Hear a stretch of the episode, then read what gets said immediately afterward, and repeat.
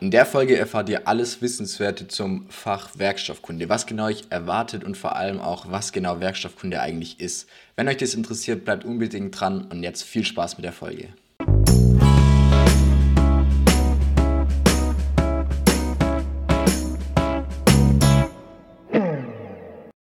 Yo Leute, herzlich willkommen bei Tipps auf Augenhöhe, der Podcast, in dem du die Tipps für die Zeit in der Uni bekommst, die wir uns gewünscht haben. Heute stellen wir euch das Fach Werkstoffkunde vor. Werkstoffkunde wird euch begegnen, wenn ihr in einem Bachelor of Science Studiengang seid oder in einen rein wollt. Sowohl im Wirtschaftsingenieurwesen als auch im Maschinenbau ist es uns beiden begegnet. Das heißt, wir können euch jetzt beide mal ausnahmsweise sagen, was euch erwartet. Tobi ist aber eindeutig mehr der, der mehr im Kontakt mit dem Ganzen war.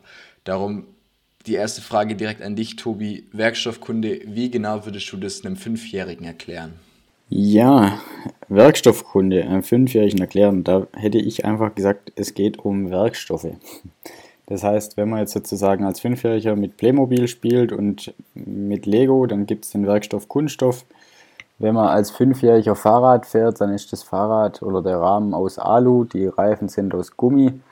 Und es geht bei Werkstoffkunde einfach, sage ich mal, nur darum, dass man einen Überblick über die verschiedenen Werkstoffe bekommt und dass man auch sozusagen die Eigenschaften der verschiedenen Stoffe so grob aufzeigen und auflisten kann. Das heißt zum Beispiel, welche Werkstoffe sind spröde, welche sind duktil, also duktil ist das Gegenteil von spröde, welche haben eine hohe Festigkeit, welche haben eine schlechte Festigkeit und vor allem auch die Frage, warum haben die natürlich eine entsprechende Festigkeit. Das ist so die Erklärung für einen Fünfjährigen, hätte ich gesagt, worum es in Werkstoffkunde geht. Ja, finde ich auch. Also so dieses ganze, alles, was ja irgendwie hergestellt wird, wird aus irgendeinem Material hergestellt. Und es gibt immer einen Grund, wieso für das Teil das Material verwendet wird. Also im Beispiel von dem Fünfjährigen, sagen wir mal, der baut jetzt im Wald äh, mit so ein paar Stöcken, baut er, also mit allem, was in der Natur da ist, baut er einen, ein Haus oder so ein, so ein Zelt. Dann wird ja irgendwie so dieses Gerüst, wird er mit Holz machen, weil Holz halt einigermaßen stabil ist.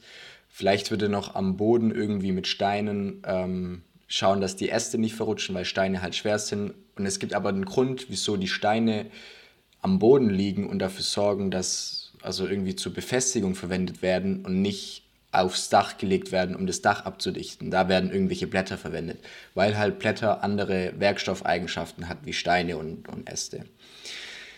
Wie sah das dann an der Uni aus bei dir, Tobi? Du hast ja wahrscheinlich nicht irgendwie mit Stöckchen gespielt, sondern du hast harte Theorie und hoffentlich auch interessante Theorie kennengelernt. Wie genau sah das aus bei dir? Ja, bei uns war das so aufgebaut, also wir haben Werkstoffkunde im zweiten und dritten Semester gehabt das war ein Pflichtfach und wir haben einmal die Vorlesung gehabt und haben dann noch so ein Werkstoffkunde-Praktikum gehabt. Das heißt, es gibt ja verschiedene Härten, wie man Material bestimmen kann. Das heißt, die, es gibt die, das Verfahren nach Vickers, das Verfahren nach Euler, oder ich weiß schon gar nicht mehr, nach, nach wem es das alles gab, wo man sozusagen die Oberflächenhärte von Metall misst. Und ähm, das hat man in den Versuchen eben durchgeführt oder ein Zugversuch zum Beispiel. Ja, das war so eigentlich der Grundaufbau bei uns. Das ganze Fach ist eigentlich immer ziemlich theorielastig, das heißt, man muss ziemlich viel lernen und ähm, hat dementsprechend halt auch von der Vorlesung her einen guten Vorteil, finde ich, wenn man da hingeht, weil man da schon mal alles gehört hat. Und an sich ist das eigentlich auch ein ziemlich cooles Fach, weil was mir vorhin noch eingefallen ist, so zu der Erklärung Fünfjähriger jeder Fünfjährige kennt ja so die Mittelalterfilme, bei denen die Ritter dann, also die Ritter kriegen ihr Schwert geschmiedet und dann taucht der Schmied, nachdem das, der Stahl glühend heiß ist, denn in Öl oder Wasser ein. Und genau die Frage mit, warum taucht er das jetzt in Öl oder Wasser ein, um das sozusagen abzuschrecken, was macht es mit dem Material, das beantwortet eben Werkstoffkunde. Da gibt es dann verschiedene Diagramme, dass wenn man sozusagen Metall so und so schnell abkühlt, wird es zu einem, hat es ein Ferrit oder ein Martensit-Gefüge ähm, oder wie das alles heißt. Und dementsprechend ist das natürlich dann von der Oberfläche viel härter als ähm, nicht abgeschreckt. Und das, das wollte ich jetzt gerade noch geschwind hinzufügen zu dem Ganzen. Wie war das bei dir, Fabi, Werkstoffkunde? Wie hast du das wahrgenommen, das Fach? Wir hatten Werkstoffkunde gleich im ersten Semester als Ingenieursteil vom Wirtschaftsingenieur. Und so dieses ganze Drumherum, dass es wichtig ist und dass es für jeden Hersteller wichtig ist zu erfahren oder wichtig ist, sich gut zu überlegen, welches Material für was verwendet wird. So diese Daseinsberechtigung fand ich echt, also die war für mich auch echt nachvollziehbar. Die Sache, die mich ins Stolpern gebracht hat, ist sozusagen der Inhalt, also der Grund, wieso Werk, manche Werkstoffe anders sind wie andere Werkstoffe, ist ja und so der, der, der Ursprungsgrund sozusagen ist ja, weil die irgendwie atomar andere Strukturen haben. Und dementsprechend werdet ihr bei Werkstoffkunde auch schnell auf atomarer Ebene irgendwelche Sachen lernen. Da geht es dann darum, hey, wie sind die Kräfte zwischen den Atomen? Sind jetzt irgendwie doppelt verkettete Kohlenstoffketten? Ich weiß nicht mehr genau, ob das stimmt, was zu einem Diamanten führt oder sind es irgendwie andere Arten von atomaren Verbindungen, was ein bisschen lockerer ist? Also der Grund, wieso verschiedene Materialien verschiedene Eigenschaften haben, ist halt einfach atomar und darum werdet ihr euch schnell in diese Ebene begeben, was teilweise ein bisschen abstrakt ist.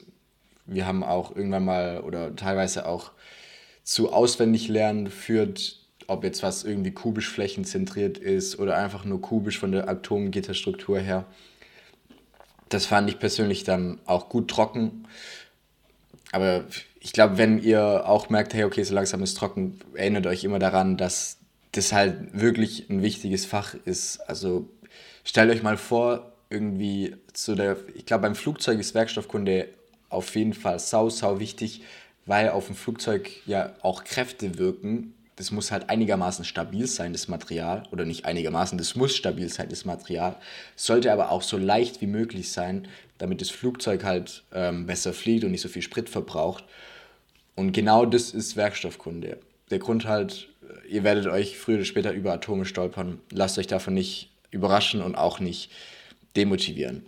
Soll ich gerade fragen, wie das von der Prüfung her bei dir war? Hast, wie, wie, wie hast du das eingeschätzt oder wie kannst du das jetzt im Nachhinein einschätzen?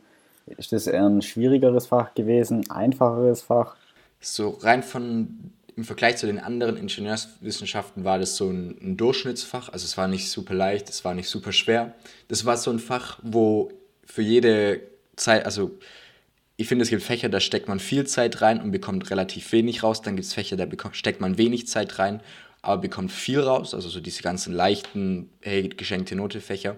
Werkstoffkunde war in, in meiner Erfahrung so, dass ihr genauso viel rauskriegt, wie ihr reinsteckt. Also wenn ihr euch viel mit dem Thema beschäftigt, bekommt ihr eine gute Note. Wenn ihr euch nicht viel mit dem Thema beschäftigt, wird sich das auch in eurer Note zeigen.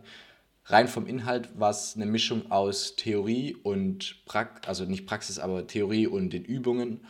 Es wird auch Formeln geben, Zugversuche, Werkstoffkunde hatten wir auch viele Diagramme, die wir interpretieren mussten. Das war so das in der Klausur bei mir. Wie sah das Ganze bei dir aus mit der Klausur? Ja, ich fand auch Werkstoffkunde war so ein Fach, wo man eigentlich das richtig gut vergleichen konnte. Also ich finde, es gibt so Fächer mit, ich lerne wenig, habe eine schlechte Note, ich lerne viel, habe eine gute Note. Und es gibt so Fächer, da hast du, ich lerne viel und du hast eine schlechte Note oder ich lerne wenig und habe eine gute Note. Also da stimmt das Verhältnis nicht, aber bei Werkstoffkunde finde ich, hat es einfach eins zu eins gepasst. Also da konntest du Zeit reinbuttern und du hast zu 100% später auch eine 1-0 gekriegt. Oder du hast halt nicht so viel Zeit reingebuttert und hast dann halt auch keine Einzel bekommen. Das ist halt äh, bei Werkstoffkunde ziemlich einfach gewesen. Ich fand halt, vom Umfang her war das ziemlich viel, was man sozusagen machen musste. Oder wissen musste, auch mit den ganzen Diagrammen und wie sich das verhält. Ähm, aber an sich war das auch ein ziemlich interessantes Fach, weil man hat ja auch öfters mit den ganzen Werkstoffen so im täglichen Leben zu tun.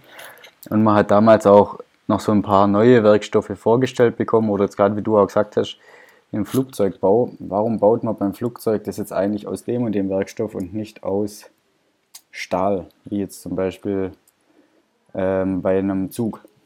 Und ähm, das kann man sich halt, oder wird einem halt da gut erklärt.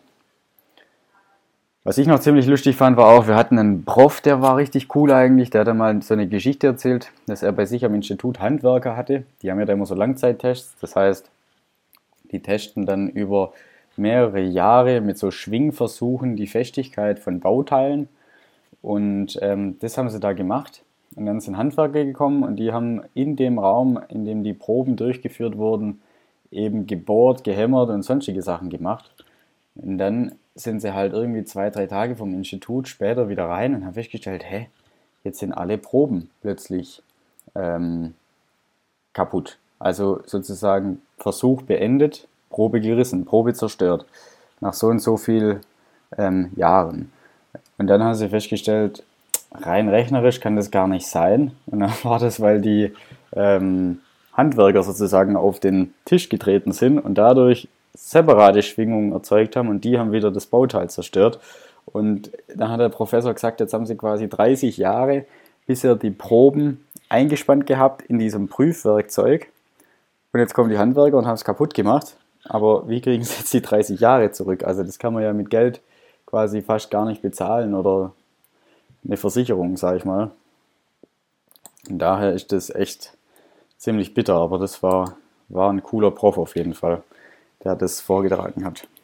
Jetzt noch so als letzte Frage, was würdest du sagen oder was hättest du gerne bewusst gewusst, bevor dir Werkstoffkunde an der Uni begegnet ist? Bevor ich Werkstoffkunde an der Uni gehabt habe.